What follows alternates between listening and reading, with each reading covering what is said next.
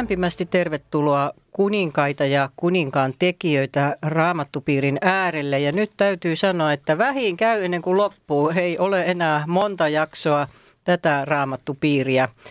Kun nauhoituksia teemme ja tämä ensimmäisen kerran tulee ulos vuoden 2022 loppupuolella, niin ensi vuodeksihan sitten on uusi Raamattupiiri suunniteltu jo Mailiksella. Joko sulla on koko vuoden kysymykset tehty? On vanha opas, mutta kato, kyllä ne pitää nyt uudistaa radioon. Ja testata. Niin, eli, kyllä. Miten, mikäs nimi me annettiin? Maan ääriin saakka. Asti, niin. Maan ääriin asti, eli ensi vanhan testamentin puolelta Joonan kirja. Joona lähti Niiniveen sitten vihdoin ja viimein ja sitten apostolien tekoihin. Mutta tervetuloa hyvät kuulijat, minä olen Helvi Jääskeläinen ja tässä jo kuulitte Mailiksen äänen ja sitten on piiriläisiä Aija, Päivi, Tarja ja Johanna. Tervetuloa. Kiitos. Kiitos. Ja on meillä täällä yksi Pepekin, mutta Pepe ei pääse ääneen, jos ei ala haukkua. Pepe on pieni koira, joka on meillä nyt maskottina. Daavidin viimeiset laulut on otsikoitu tämänkertainen jakso ja jos ei sinulla raamattu ole siinä ulottuvilla, niin nyt kipinkapin hakemaan, että raamattupiirissä on tosi vaikea olla, jos ei ole omaa raamattua mukana. Lähdetäänpä liikkeelle. Ole hyvä Mailis. Kiitos. 51. opintokerta Daavidin viimeiset laulut, toisen Samuelin 22. luku ja puolet 23. Ja äh, tä- nämä on sitten viimeiset tekstit, mitä meillä on Samuelin kirjoista, että meillä on vielä kaksi kertaa jäljellä, mutta ne on sitten kuningasten kirjan alusta Daavidin kuolema ja tämmöiset. Äh, Mutta minä luen tässä tämän taustakohdan ja sitten pidetään rukoukset. David siis runoili voittolaulunsa voitettuaan viimeisen sotansa yli ka- 60-vuotiaana. Psalmien kirjassa tämä voittolaulu on numero 18. Siellä on ihan, ihan sama juttu psalmeissakin. Ja sitten tämän seuraavan luvun psalmi on Davidin testamentti pojalleen Salomolle ja kaikille tuleville jälkeläisilleen, jotka tulisivat hallitsemaan Jumalan kansaa. Ja näitä todellakin nyt sitten kutsutaan Davidin viimeisiksi sanoiksi, että ainakin se on hänen viimeinen laulunsa ja sitä me nyt saamme tässä opiskella, opiskeltuamme Davidin elämää ihan nuoresta pojasta nyt tällainen melkein 70 asti. No niin, hiljennymme rukoukseen. Kiitos kaikesta, mitä me olemme Davidin elämästä ja hänen psalmeistaan oppineet. Kiitos Herra, että sinä sen miehen korotit kuninkaaksi ja, ja ohjasit häntä koko elämän ajan ja selvittelit synnin suostakin ja, ja mitä kaikkea suurta David sai elämässänsä aikaan. Anna meille nyt kuulevat korvat, että kuulisimme, että mitä se David äh, omista sodistaan ja omasta elämästään ja, ja poikiensa tulevaisuudesta ajatteli. Tätä me pyydämme Jeesuksen nimessä. Amen. Amen. Nyt otetaan jäi yksi. Aloitapa sinä vaikka Helvi. Ja David puhui Herralle tämän laulun sanat sinä päivänä, jona Herra oli pelastanut hänet kaikkien hänen vihollistensa ja Saulin vallasta. Hän sanoi, No niin, tämä oli se ensimmäinen jae. Mitä se osoittaa, että tässä jakeessa mainitaan Saul erikseen ja viholliset erikseen? No mä mä oon sitä mieltä, että hän ei pitänyt Saulia omana vihollisenaan sillä, että nämä toiset oli niin kuin ihan oikeasti häntä vastaan, mutta hän, ja hän olisi voinut olla niitä toisia vastaan, mutta hän itse ei ollut Saulia vastaan, että hän ei pitänyt Saulia vihollisena. niin Saul ehkä piti Davidia, mutta mm. David ei pitänyt Saulia. Että monta kertaa tuli esiin se, että David toi esiin, että Saul on kuningas, ei hän voi satuttaa kuningasta. Ja sitten nämä niin sanotusti muut viholliset, niin näähän oli niitä pakanakansoja, jotka yritti niin kuin tuhota sen Israelin elämisen siinä maassa. Joo, ihan sama asia mäkin mietin, että siinä tuossa vihollisuus tai Saulin vihollisuus oli erilaista kuin mitä näiden muiden vihollisuus oli. Eli Saulhan pitkän aikaa oli, oli toiminut vihollisesti Davidia kohtaan, tosi pitkään. Niin. Miksi David halusi tehdä psalmin juuri tässä tilanteessa, kun hän oli voittanut kaikki vihollisensa? Ei, kun, ei, ei, anteeksi, anteeksi. Herra oli pelastanut hänet kaikkien vihollistensa ja Saulin käsistä. Että minkä takia hän silloin halusi runoilla psalmin? No ehkä siksi, että hän niin kun, kun katteli sitä niin kun menneisyyttä, tietysti hän ei voinut ehkä olla ihan varma siitä, että niitä vihollisia ei tule lisää, mutta tuota, tuota niin sen, että hän niin kun näki, että ne voitot on niin kuin Jumalan työtä, että, että tähän tilanteeseen on tultu Jumalan avulla ja Jumalan armosta. Niin.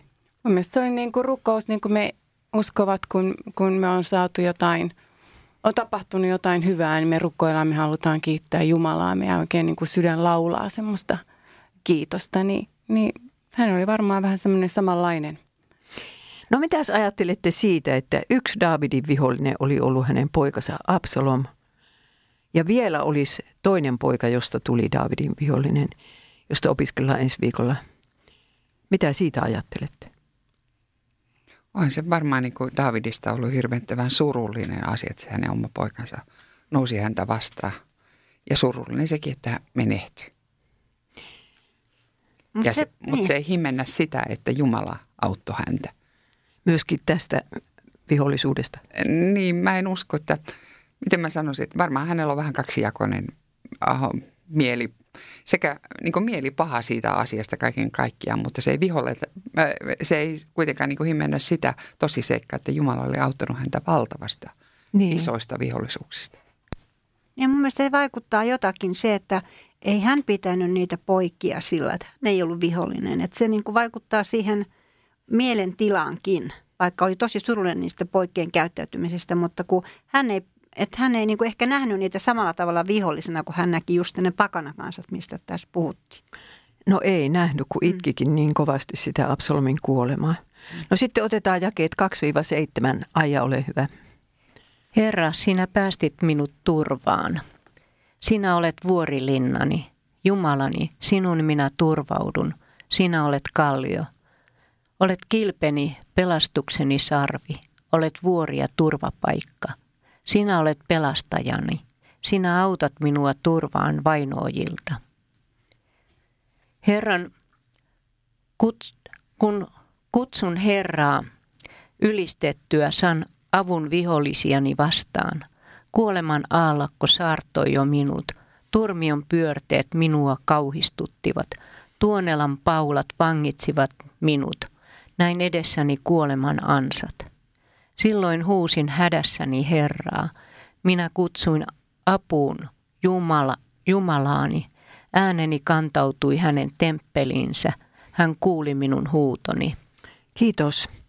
Minkälaisen kuvan David antaa Jumalasta jakeessa 2-3, kun hän sanoo vuorilinnani kallio, pelastuksen sarvi, turvapaikka, pel- pelastaja ja sitten, niin. Että minkälainen Jumalakuva tämä on?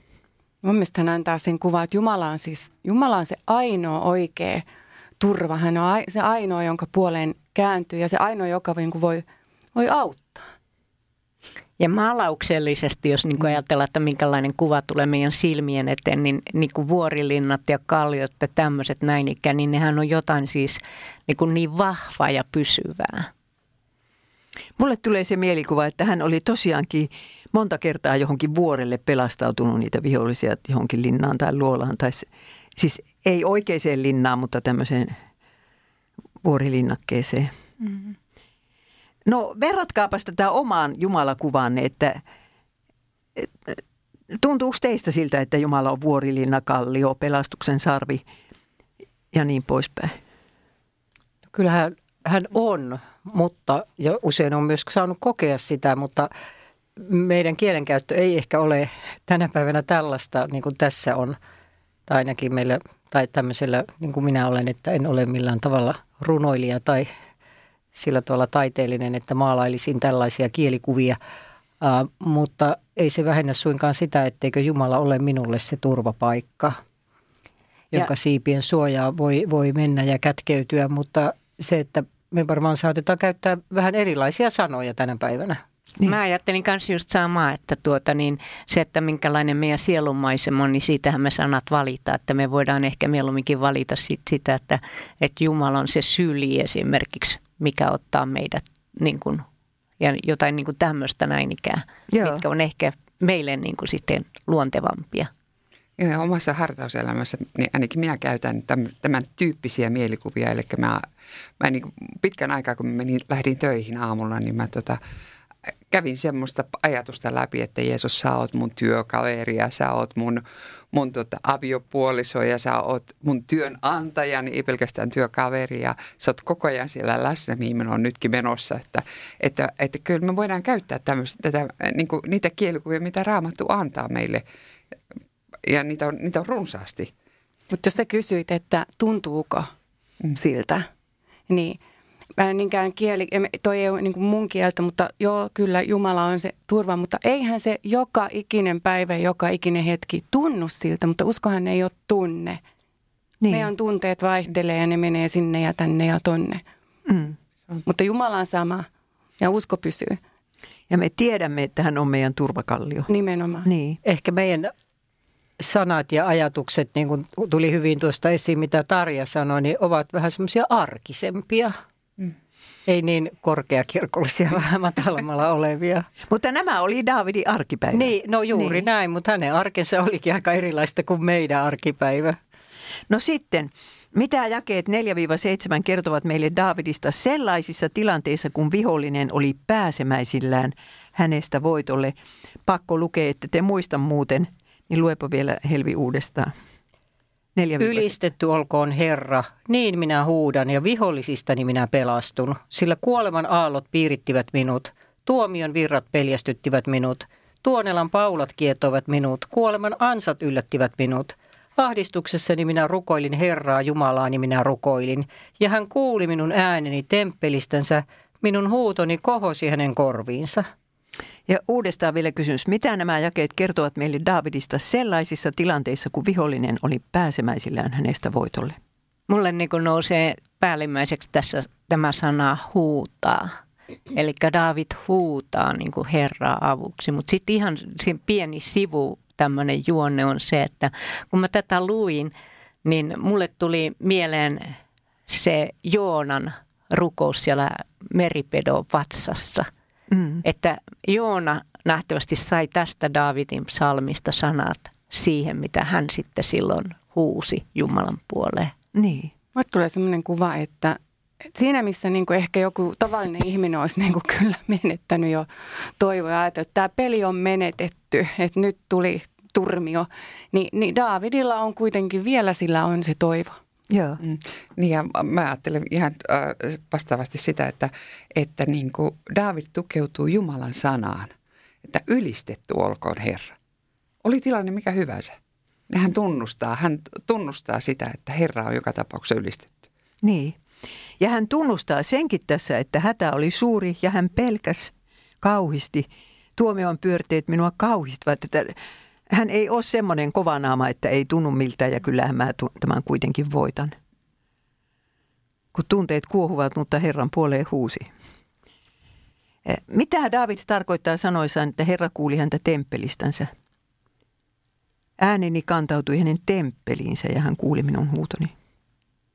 Ehkä siinä Davidilla on just tällainen kielikuva, että Jumala on tietyllä tavalla kaukana oleva – ja korkea, pyhä, ei tavallisen ihmisen ulottuvissa, mutta kuitenkin Jumala kuulee sitä tavallista ihmistä, joka on hädässä, että Jumala ei sulje korviaan ihmisen hädältä eikä sulkeudu sinne temppeliinsä asumukseensa korkeimpaan taivaaseen, vaan hän on kuitenkin siinä kuuloetäisyydellä loppujen lopuksi. Tässä vaiheessa, kun Daavid on tämän rukouksen rukoillut, niin sitä Jerusalemin temppeliä hän ei vielä ollut, koska sehän rakennettiin vasta Salomonin aikaa. Mutta mulla on semmoinen niinku ajatus, että, että Daavidilla oli varmaan niin kuin semmoinen niin kuin näkemys, että taivaassa on kuitenkin temppeli. Ja kun hän oli keskustellut temppelin rakentamisesta Jumalan kanssa ja Jumala oli sanonut, että Salomo sen rakentaa, niin silti niin kuin on niin kuin olemassa jo se temppeli, mutta se on siellä taivaassa. Niin. Itse asiassa, kun Mooses rupesi sitä ilmestysmaja tekemään, niin Jumala näytti hänelle sen blueprintin, se oli taivassa. Ja, ja, mutta voi tässä olla semmoinenkin ajatus, että kun se arkkuha oli tuotu Daavidin linna eteen ja siinä oli teltta jossa ne kuitenkin palvovat ja uhrasivat. Että yleensä kun sanotaan, että temppeliin päin, niin se tarkoittaa sitä, että sen muistutetaan siitä uhrista. Siellä uhrataan niin minun syntieni puolesta, niin kuuntelepa sen takia. Mutta en tiedä, onko tämä semmoinen ajatus. No sitten otetaankin jakeet 7-19, että tuo seitsemän luetaan uudestaan ja se on sitten päivän vuoro. Mm. Ahdistuksessani minä huusin Herraa, Jumalaani minä huusin. Hän kuuli ääneni temppelistään, minun huutoni kohosi hänen korvinsa. Silloin maa huojui ja järisi, taivaan perustukset järkkyivät. Ne horjuivat hänen vihansa voimasta. Savu nousi hänen sieraimistaan, kuluttava tuli hänen suustaan. Palavat hiilet hehkuivat hänestä. Hän taivutti taivaat ja astui alas, synkkä pilvi jalkojensa alla. Hän ratsasti kerubilla lentäen, hän kiiti tuulen siivillä. Hän pani pimeyden majaksi ympärilleen, synkät vedet, paksut pilvet. Hohteesta, joka kävi hänen edellään, hehkuivat palavat hiilet. Herra jylisi taivaasta, korkein antoi äänensä kaikua. Hän lennätti nuolia ja hajotti viholliset, lähetti salamoita ja hämmensi heidät. Vetten syvänteet tulivat näkyviin, maanpiirin perustukset paljastuivat Herran nuhtelusta, hänen vihansa hengen puhalluksesta. Hän ojensi kätensä korkeudesta ja tarttui minuun, veti minut ylös syvistä vesistä. Hän vapautti minut väkevän viholliseni käsistä, vihamiehistäni, jotka olivat minua vahvempia. He nousivat minua vastaan hätäni päivänä, mutta Herra oli minun tukenani. No niin, tässä David kertoo, että kun hän huutaa apua siinä kuolemahädässä, niin mitä sitten tapahtuu? Sanokaapas mulle nykysuomeksi, mitä tässä tapahtuu? Tuntuu, että kaikki taivaan voimat laitettiin liikkeelle.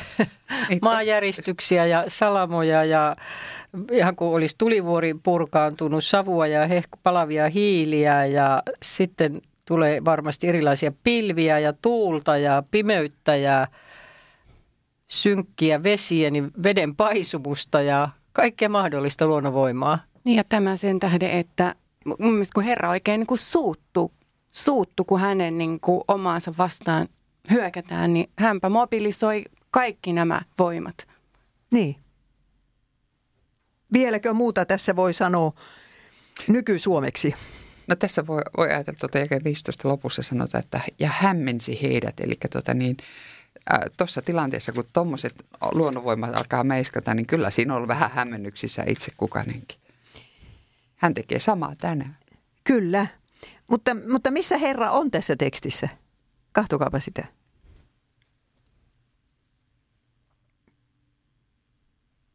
Et missä? Niin missä, missä? Herra jylisi taivaasta, taivaassa. Niin näissä kaikissa hän-sanoissa. Niin. Niin, ta, niin Ai mitä sä Ast- tarkoitat kysymyksellä? No just, just sitä. Että hän, hän tässä toimii just niin. näiden, mutta eikö tässä jossain sanota, että hän tulee maan päälle, Joo. pilven Joo. päällä? Missä se Ky- oli? Kymppi. Niin, hän kallisti taivaan ja laskeutui alas pimeä pilvi jalkonsa alla. Siis Herra laskeutuu alas. Ja mitä hän sitten tekee jakeesta 17 eteenpäin? Kun hän laskeutuu alas. Pelastaa Davidin vihollisten käsistä, vetää ylös suurista vesistä ja 17 sanoo, että pelastaa vihollisten siis käsistä. Ojentaa käden mm. ja tarttuu kiinni. Niin, ihan kuin tarttuisi David on hukkimua sillä ja tukkaan mm. tarttuu ja vetää sen siltä kuiville. Siis kun David pikkurukouksen esittää, niin tämmöinen mahoton systeemi siitä alkaa. Niin, tota, mitä nämä Nämä sanat sanovat meille lopun ajan kristityille, joita vastaan hyökätään, kuten Davidia vastaan muinoin. No kyllä Herra omiaan puolustaa, että, että tota varmasti suuttuu, suuttuu siitä ja ei, ei kyllä omiaan, ei hylkää eikä jätä. No tuleeko sitten näitä kaiken maailman maanjäristyksiä? No, voi olla, että vähän ehkä – pienemmässä ja arkisemmassa Mut, muodossa, mutta, mutta, mutta mistä tietää? Niin, kun muistellaan sitä, mitä Jeesus puhui lopuajoista, niin, niin kyllä siellä nämä tämmöiset merkit on lueteltuna. Ja, ja tähän mm. on täyttä nykypäivä, että niin. minkälaisia myrskyjä eri puolilla maailmaa on koko ajan. luonnonkatastrofeja eri tavalla. Mutta kyllähän hänen omansa, niin heitähän koko ajan vainotaan ja kidutetaan, että ei Jumala aina tule ja nosta tukasta sieltä niin kuin vedestä myrskystä pois ja pelasta, vaan saattaa olla, että kuoleman kautta joutuu lähtemään tästä ajasta vihollisten vainotessa ja kiduttaessa. Mutta jospa se on sitten se pelastus. Mm. Herra vetäisee siitä sitten, kun mm. ihmisparkaa on kidutettu ja se kuolee, niin, niin sinne taivaaseen. Ei tästä voi mitään muuta päätellä, että jos me uskotaan tämä, että hän tekee, tulee muidenkin avuksi, niin silloin hän tulee. Ja minusta on niin jännä, kun sanotaan merten lähteet paljastuivat, maanpiirin perustukset tulivat näkyviin. Näinhän se käy, kun tsunami iskee. Ja tätähän ei tiennyt kukaan ennen kuin tuli se, siis me Japanin lähetit tiedettiin, mutta kun tuli se Taimaan tsunami, missä se ensin paljastui se merenpohja. Että kaikenlaisia tässä nyt kuvataankin. No, no verratkaapa jakeita 8-11 siihen tilanteeseen, kun Jeesus tuli taivaasta maan päälle ensimmäistä kertaa ja sitten toista kertaa. Lue sinä vaikka Johanna uudestaan tuo 8-11. Maa tärisi ja järkkyi. Taivaan pilarit vavahtelivat, hänen vihansa sai ne horjumaan. Hänen sieraimistaan nousi savu ja kaikki nielevä liekki hänen suustaan. Se suitsusi hiilten hehkua. Hän kallisti taivaan ja laskeutui alas. Pimeä pilvi jalkojensa alla. Hän lensi kerupi ratsunaan ja kiiti tuulen siivin. Niin, verratkaa siihen, kun Jeesus syntyi Betlehemiin. Jees, ja, siis Jeesuksen syntymä mun mielestä on tässä tapauksessa niin kuin hyvin hiljainen ja syrjäinen tapahtuma. Tässä siinä on kyllä todiste, että siellä on enkelit ja siellä on, siellä on tähti, että onhan siellä luonnonvoimat myös näkyvillä ja sitten tämä enkelijoukko ilmoittaa. Mutta ei ole tämmöinen, tämmöinen näytelmä tai spektakeli ei tapahdu, tapahtunut. Mutta Jeesuksen kuolleessa tapahtuu Tapa. spektakeli. Ihan totta. Mutta sitten on luvattu, että toisella kerralla niin sit tapa, sitten kyllä tapahtuu ja kaikki Näin. näkee ja kuulee. Niin. Ja kaikki tämä tapahtuu. Niin. Että Jeesus tulee pilven päällä ja, ja kerupit seurannansa ja niin poispäin. Mitä ajattelette siitä, että, että siis David viimeisessä tai toisiksi viimeisessä psalmissansa ennustaa tällä tavalla niin kuin myöskin Jeesuksen elämästä ja tulosta – hän on ainakin toimii, tai Jumalan henki puhuu hänen kauttaan. Jumala puhuu hänen kauttaan selkeästi. No niin. Miksi Jeesusta ei pelastettu, kuten hänen esi-isänsä David pelastettiin, vaan hän joutui kuolemaan vihollistensa käsiin ja syviin vesiin? Mm. Ei, niin. Se oli hänen tehtävänsä. Mm. Hän tuli sitä varten maailmaan kuolemaan meidän edestämme.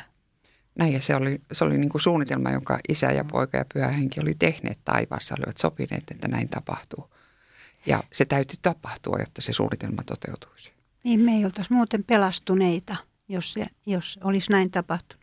Ja jos ajatellaan, että Daavidin viholliset oli ne viholliskansat, jotka oli pakanoita, mutta syntilankemuksen jälkeen niin kun me koko ihmiskunta ollaan oltu niin kun vihollisuudessa Jumalaa vastaan. Ja, ja kun Jeesus niin kun tuli tänne maailmaan ja, ja otti sen, sen, niin kuin sen Jumalan vihan kantaakseen, niin silloin hän myös niin kuin toi sen rauhan niin kuin meidän syntisten ihmisten ja Jumalan välille. Niin. Niin ja sitten vielä se, että, että mä jäin pohtimaan sitä, että, että kuolema ei kuitenkaan voinut Jeesusta pitää.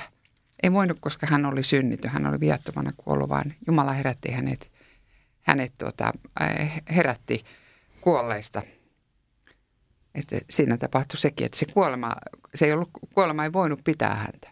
Niin. Olisi halunnut, mutta ei voinut. Niin, että Jeesus, jos David voitti viholliskansat, niin Jeesus voitti synnin, kuoleman ja saatanan. Niin, nämä turmiovallat. Niin. Mm. No sitten otetaan jakeet 20-25.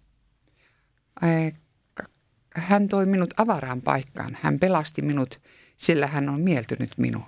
Herra palkitsee minut vannuskauteni mukaan. Kätteni puhtauden mukaan hän maksaa minulle. Sillä minä olen noudattanut Herran teitä. En ole luopunut Jumalastani, enkä ollut jumalaton. Kaikki hänen säädöksensä ovat edessäni, hänen lakejaan en luotani torju. Minä olen nuhteeton häntä kohtaan ja varon tekemästä pahaa.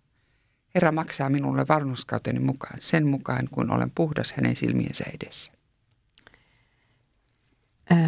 Mitä David tahtoo sanoa tällä jakeella 20? Hän avasi minulle tien ja päästi minut vapauteen, sillä hän oli mieltynyt minuun. Hän oli varma siitä Jumalan rakkaudesta ja hyväksynnästä. Se tuli niin kuin mulle ensiksi mieleen, että hän tiesi sen. Mutta sitten tämä vaikea kysymys, että kuinka ihmeessä tämä mies, joka on tehnyt aviorikoksen ja murhan, voi tämmöistä sanoa itsestänsä, että hän palkitsi minut, koska rakastan oikeutta. Tekoni ovat puhtaat. Olen kulkenut Herran teitä. En ole luopunut. Noudatan lakejaan. Olen ollut vilpitön. Varonut lankeamasta synti. Kuinka se voi sanoa näin? No, en ole varma, mutta mietin, mihin tulee mieleen, että voisiko olla sitten niin, että hän on niitä katunut, hän on pyytänyt ne anteeksi, hän on saanut ne anteeksi. Mikä on saatu anteeksi, niin sitä ei tarvitse niin joka päivä siinä silmäin edessä vielä murehtia ja märehtiä. niin. Niin, kaikki synnyt on anteeksi annettu. Ja sitten mulle tuli mieleen tuosta Johanna Jutskusta se, että jos niin kuin Daavid olisi niitä märehtinyt ja tuonut yhä uudestaan niin kuin ne Jumalan eteen, niin samallahan niin kuin Daavid olisi niin kuin tietyllä tavalla niin kuin osoittanut sen, että hän ei usko siihen Jumalan anteeksantoon. Niin. Ja toisaalta mä ajattelen myös, että nämä jakeet kertoo, kertoo myös Jeesuksesta. Että tässä on niin kuin Jeesus, Jeesusta tämä kuvaa ihan kirjaimellisesti. Hän oli, hän oli varonnut syntiä ja hän oli noudattanut kaikkia säädöksiä. Niin, kyllä se niin on. Että en usko, että David olisi, pyhä henki olisi antanut Davidin näitä kirjoittaa, jos ei olisi siinä takana, että tulee vielä se Davidin poika, joka on tismalleen tämmöinen. Hmm. Että ei mitään pahaa hänestä löydy. Herra palkitsi minut, koska rakastan oikeutta, koska olen puhdas hänen edessään. No niin, kun Jumala katsoo Jeesukseen uskovaa syntistä, miksi hän näkee tämän juuri sellaisena kuin millaisena nämä jakeet kuvaavat David? Ja minkä takia me, jotka uskomme Jeesukseen ja olemme hänen nimensä kastetut, voidaan sanoa nämä sanat omasta elämästämme? Minkä takia? Siksi, että miten sitä nyt sanotaan, että meille luetaan ansioksi tämä Jeesuksen ristin työ, että me ollaan vanhurskautettuja syyttömiä hänen verensä kautta. Ja koska me voidaan lähestyä Jumalaa vain niin kuin Jeesuksen kautta, eihän me voida edes tekin itsenämme semmoisina perisyntisinä kuin me ollaan niin edes yrit, yrittääkään, vaan, vaan Jeesuksen kautta. Ja kun hän on tätä, niin mekin ollaan sitten. Niin. Vanhat kristityt sanoo semmoisen sanan kuin autuas vaihtokauppa. Eli mm. Jeesus otti meidän synnit kantaakseen ristille ja vasta, vasta, vasta lahjana hän antaa meille sen niin kuin täydellisen pyhyyden. Mm. Minä muistan, kun minä jotain seitsemänvuotiaalle siskonpojalle selitin näitä käskyjä ja näin, miten se kalpeni raukkapäivänä. Ja, ja sitten minä, minä tota, sanoin, että, että tiedätkö mitä, että kun, kun Jeesus katsoo sinua – ja kun Jumala katsoo sinua ja tietää, että sinä uskot Jeesukseen, niin se sanoo, että tämä Matti, tämä, tämä Matti ei ole sitten koskaan mitään pahaa tehnyt. Mm. Niin voi kun sen lapsen kasvot ihastu, että, että kun se tajus, että hänelläkin on toivoa taivaaseen päästä. Niin sama juttu se nyt tässä on. No sitten jo jakeet 26-28. Herra, sinä olet uskollinen uskolliselle, vilpitöntä kohtaan olet vilpitön. Puhtaat ovat tekosi puhdasta kohtaan, mutta kierron sinä johdat harhaan. Nöyrät sinä pelastat, mutta ylpeiden katseen sinä painat maahan. Niin siihen kiitos. Mitä nämä jakeet sanovat lopun aikojen kristittyjen tilanteesta?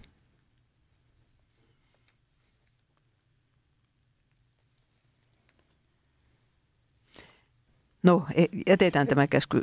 No, me, me ollaan tässä. Minusta ne sanoo sitä, että meidän tulee vaeltaa Jumalan ohjeiden kymmenen käskyn mukaan. Ja eikä sit... rikkoa niitä tieten tahtoen ja elää kuin pellossa. Ja mm. sitten se, että niin kuin Jumalan suhde on niin kuin kaiken A ja O. Että jos, jos me ruvetaan niin kuin jossain asiassa lipsumaan, niin meidän täytyy muuttaa oppia ja sitten me niin kuin mennään entistä pahemmin harhaan. No mitenkäs nämä voidaan soveltaa Daavidin elämään? Herra, sinä olet uskollinen uskolliselle. Vilpitöntä kohtaa vilpitön. Kierron johdat harhaan, nöyrät sinä pelastat. No tässä vaiheessa hän ainakin tiesi kaikki sen menneisyytensä ja tiesi sen, että hän on saanut ne anteeksi. Niin hän koki varmaan itsensä ihan tämmöiseksi, että hän on puhdas Jumalan kasvojen edessä. Ja hän Niin. on uskollisesti huutanut Jumalaa avuksi silloin, kun on apua tarvinnut ja ylistänyt häntä sit ja kiittänyt kaikesta, mitä on saanut. Niin. Ja kyllä, kyllä David oli loppuelämässään kyllä nöyrä. Oikeastaan hän oli melkein aina lö- nöyrä. Että siihen nähden, miten paljon se oli saanut aikaan, niin kyllä se oli, Mutta olisi se kauheata, että jos ei niin kuin pääsisi synnistä, niin kuin jostain tekemästään synnistä ikinä ikään kuin vapaaksi. Aina pitäisi vaan sitä taakkaa kantaa siinä. Niin, Ei saisi ikinä kokea, että voi puhtaalta pöydältä aloittaa. niin. Raskasta on olla semmoisten ihmisten kanssa, jotka pyörittelee jotakin muka, en- entisen ajan asiaa, eivätkä pääse sitä mitenkään yli. Niin, että nyt me tässä, jotka istutaan ja te, jotka kuuntelette, niin nyt uskotaan siihen, että kun Jumala katsoo meitä Jeesuksen läpi, niin me ollaan ihan täydellisen hyviä ihmisiä.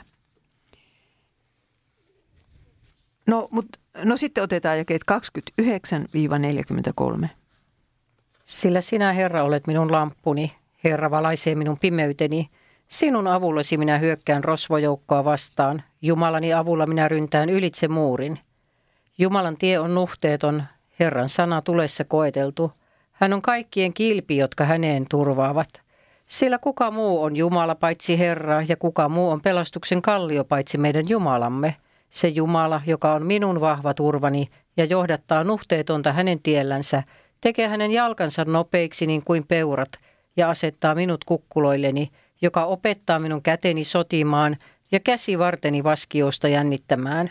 Sinä annat minulle pelastuksen kilven ja kun sinä kuulet minun rukoukseni, teet sinä minut suureksi. Sinä annat minun askeleilleni avaran tilan ja minun jalkani eivät horju. Minä ajan vihollisieni takaa ja tuhoan heidät, enkä palaaja ennen kuin teen heistä lopun. Minä lopetan heidät ja murskaan heidät niin, etteivät enää nouse. He sortuvat minun jalkojeni alle. Sinä vyötät minut voimalla sotaan. Sinä painat vastustajani minun alleni. Sinä ajat minun viholliseni pakoon. Vihamieheni minä hukutan.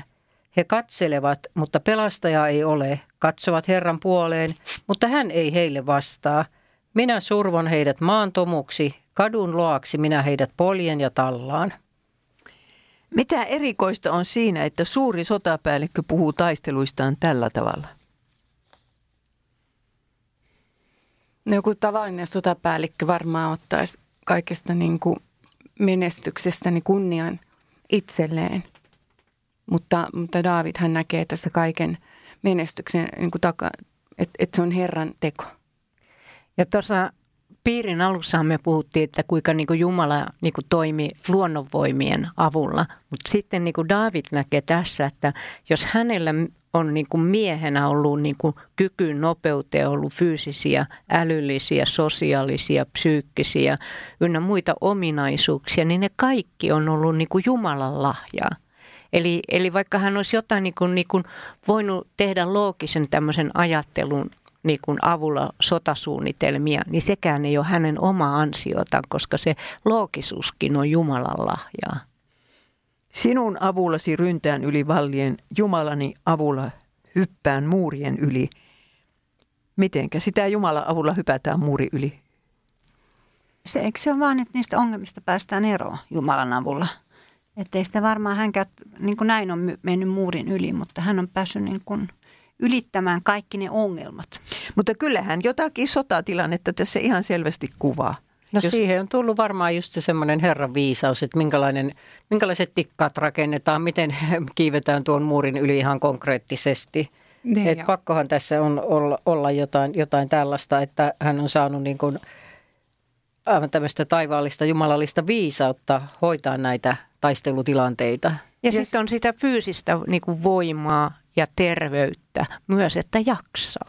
Niin. Ja kyllä, kyllä mä pidän mahdollisena myös sitä, että siinä tapahtuu jotain ihmeitä.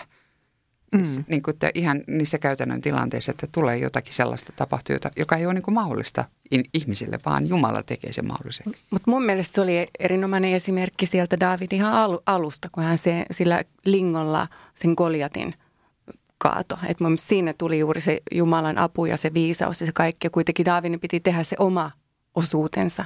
Niin. Niin olisihan se kivi voinut mennä sivuunkin. Mutta Jumala vaikutti niin, että se osui. Ja totta kai David oli varmasti harjoitellut aika lailla sitä kiven linkoamista. Ja Jumala oli antanut hänelle sen ajatuksen silloin paimenessa, että minäpä mm. opettelen hyväksi linkomieheksi. Mm. Että ajatelkaa tätä, hän opettaa käteni sotimaan, käsivarteni jännittämään jousta.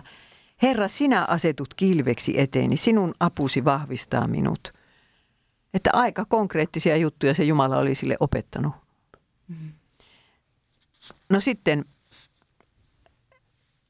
eh, mitä valoa jake, näihin jakeisiin tuo se seikka, että Daavidin viholliset olivat oikeastaan Jumalan vihollisia? Kun tässä aika raasti puhutaan niistä vihollisista, niin, niin kun ajatellaan, että ne oli myös Jumalan vihollisia, jotka halusivat hävittää Jumalan kansan. Mitä valoa se tuo näihin jakeisiin? Kyllähän se tuo sen valon, että, että Davidin puolella oli Jumala – hän ei ollut vihollisten puolella, vaan oli, oli Davidin puolella, niin sen valonhan se tuo. Ja se, että se oli tota, että se sota oli Herran. Herra itse soti. Se on niin ihana, mutta se on jotenkin niin mainio lause siellä vanhassa testamista, joku semmoinen, että missä Herra sanoi, että Herra itse sotii teidän puolestanne ja te olkaa hiljaa. Mm. Niin, kyllä. Niin, tässä on, on saateltu tätä Davidia, että hänellä on siis niin se täysi semmoinen luottamus siihen Jumalan mukana oloon. Ihan samalla tavalla kuin mekin voidaan ajatella, että kyllä niin kuin Herra on, Jeesus on meidän kanssa. Että se ihan se sama varmuus. Sitten ihan tämmöinen inhimillinen puoli oli mun mielestä myös se, että tuota niin, niin, niin Davidillahan ei ollut itsessään sellaisia niin kuin, suuruuden – pallotusajatuksia, vaan ne kaikki sodathan oli sitä, että hän niin kuin halusi turvata Israelin kansan niin kuin elämisen rajat. Niin, ja just vaan niille rajoille, mitkä oli Abrahamille luvattu. Ei yhtään niiden yli. No, mitäs nämä jakeet ennustavat lopun ajan taisteluista Jeesuksen ja saatanan välillä? Se taistelu on myös Jumalan taistelu ja lopputuloskin on jo selvillä – että Jumala voittaa. Jeesus tulee voittamaan tai hän on jo voittanut. Mutta sitten on kuitenkin se lopullinen taistelu vielä, missä se tulee kaikkien nähtäville se voitto. Ja se on varmaan niin kuin ennen kaikkea sitä niin kuin se lopun ajan taistelu, että, että niin kuin taistellaan Jeesukseen uskovien, Jeesus, Jeesusta tunnustavia kristittyjä vastaan ja vainotaan heitä. Niin. Ja kun täällä äh, David sanoo jakeessa 31, Jumalan ohjeet ovat täydelliset, Jumalan sana on kirkas ja puhdas, kuin kilpihän suojaa niitä, jotka hakevat hänestä turvaa. Että, että kyllä se vain Jumalan sana sitten oli loppu, loppujen lopuksi Davidille se paras turva. Samalla tavalla saatana yrittää tuhota Jumalan kansaa siinä lopunajan taistelussa, niin kuin täällä on Davidin kohdalla – Ihan todella. Niin. Vihollinen niin. yritti tuhota sen Jumalan omaisuuskansan ja on yrittänyt aina. No sitten otetaan jakeet 44-51. Sinä pelastit minut, kun kansani kapinoi. Asetit minut hallitsemaan myös vieraita maita. Kansat, joita en tuntenut, ovat nyt valtani alla. Muukalaiset liehittelevät minua. He tottelevat jo ennen kuin käsken. Heidän voimansa on hervonnut, vavisten he tulevat ulos linnoistaan. Herra elää, kiitetty olkoon puolustajani, ylistetty Jumala, minun turvakaljoni. Jumala kostaa puolestani ja alistaa kansat valtani alle. Hän pelastaa minut vihollisteni käsistä ja antaa voiton vihamiehistäni. Vainoijista hän minut päästää. Siksi kiitän sinua, Herra, kansojen keskellä – laulan kiitosta sinun nimellesi. Sinä teet voittoisaksi kansasi kuninkaan. Sinä olet uskollinen sille, joka on voideltu Daavidille ja hänen suvulleen nyt ja aina. Kiitos. Sanokaa nyt tämän nykysuomeksi. Mitä se Daavid tässä runoilee? Mistä se puhuu? Että tulee joku päivä ainakin, milloin tota Jumala vapauttaa tämän kansan siis sen juutalaisen kansan. No mitä muuta?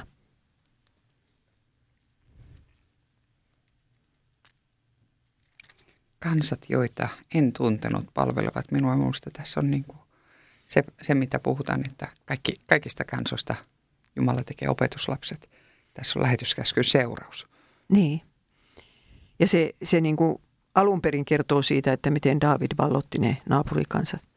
Mutta ihan tuolla on niin kuin ennustus lähetystyöstä. No, miten David suhtautuu tässä ulkopoliittisiin saavutuksiinsa? Hän alistaa kansat valtani alle ja 28. Hän antaa kuitenkin Jumalalle siitä sen kiitoksen, että se ei ole niin kuin ollut mitenkään Davidin suunnitelma, että se on Jumalan suunnitelma ja Jumala on käyttänyt Davidia siinä työ, työvälineenään. No, mun mielestä David ei yhtään tässä niin kuin puhu niin kuin itsestään, että hän on saanut jotain aikaiseksi, vaan että Jumala on tehnyt sen kaiken. Niin, hän sanoo. Mm.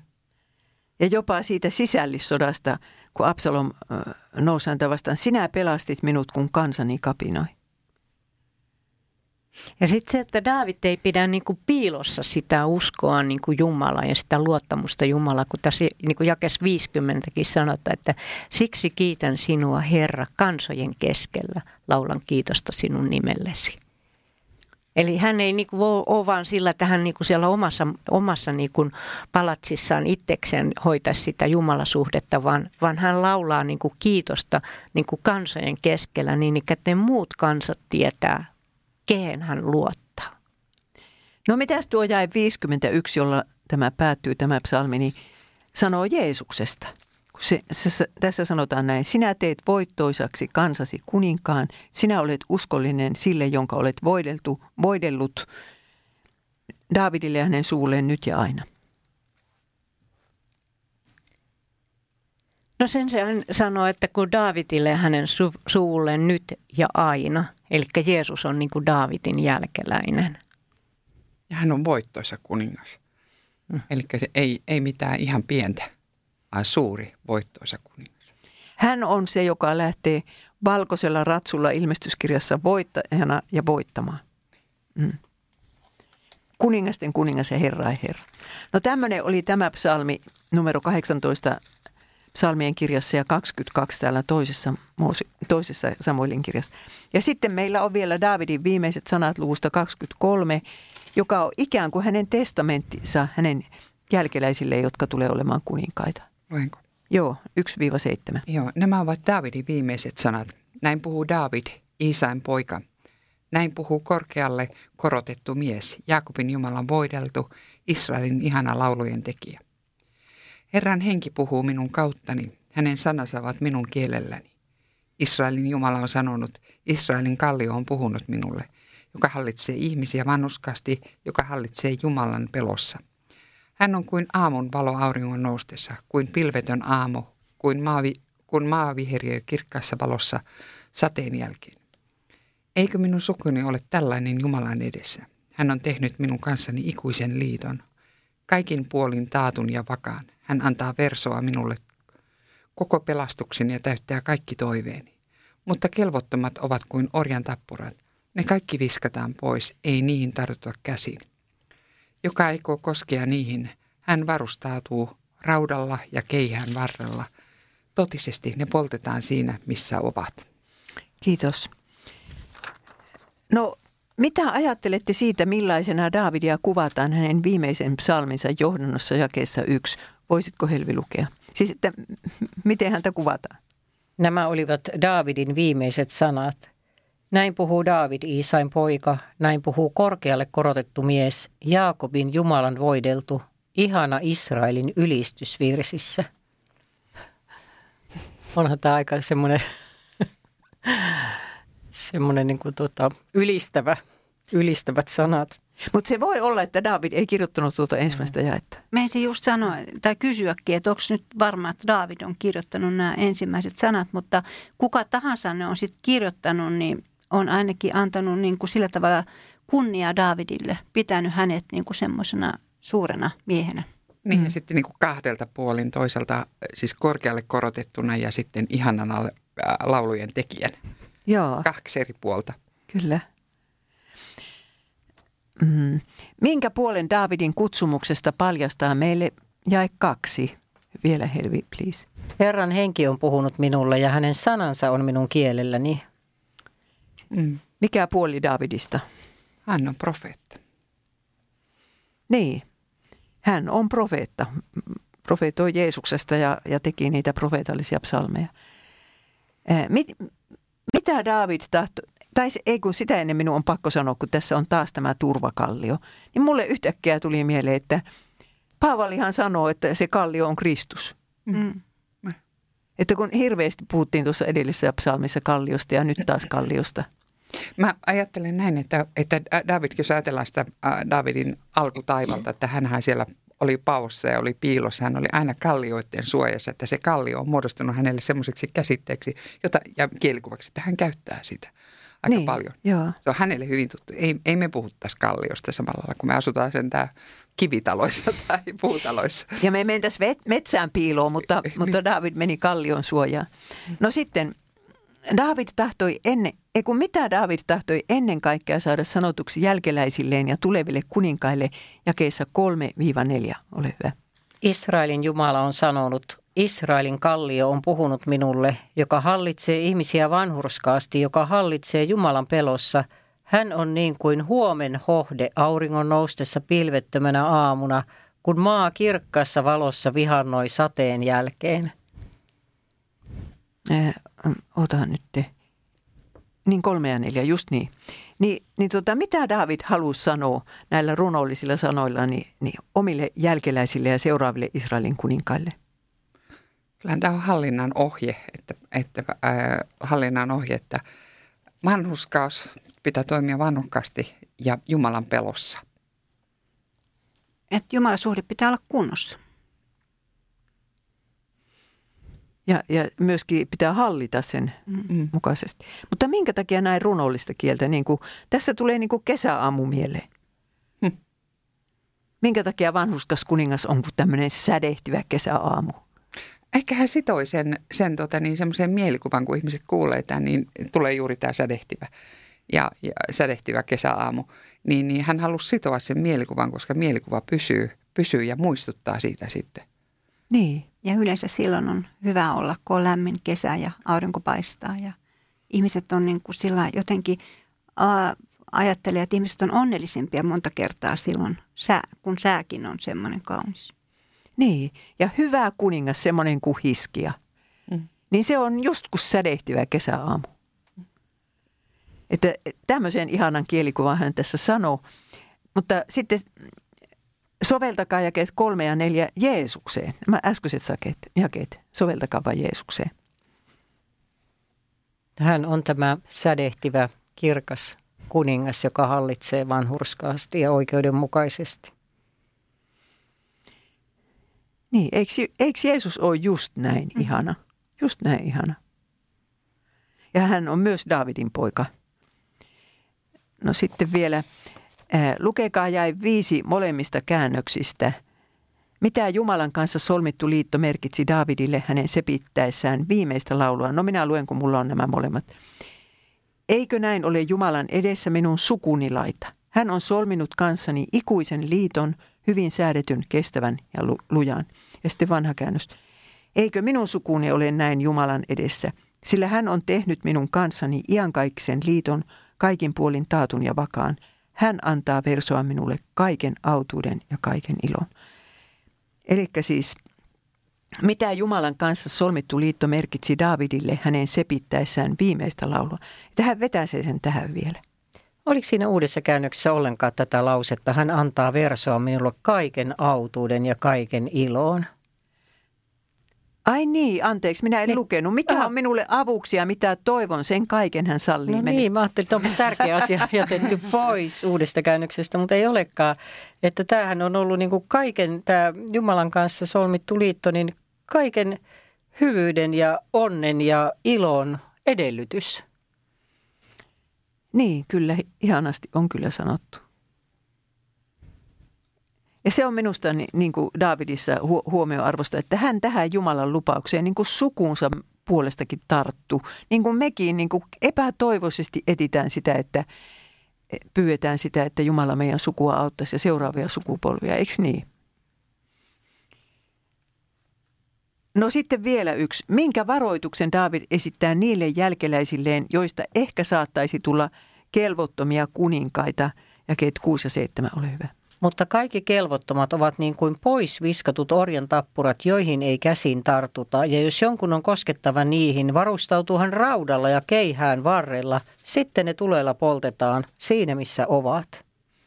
Nämä on ne kelvottomat kuninkaat, niin mitä David tässä nyt haluaa sanoa? Mielestäni on niin kuin tuo samaa kuvaa, mitä Uudessa testamentissa on sit niistä, jotka joutuu sinne ikuiseen tulee. Eli niiden elämä on niin, kuin niin arvotonta, että se häviää niin kuin ihan samalla tavalla kuin, kuin se, että ohdakkeet poltetaan. Niin ja orjantappuroihin, jos koskee, niin siinähän sattuu.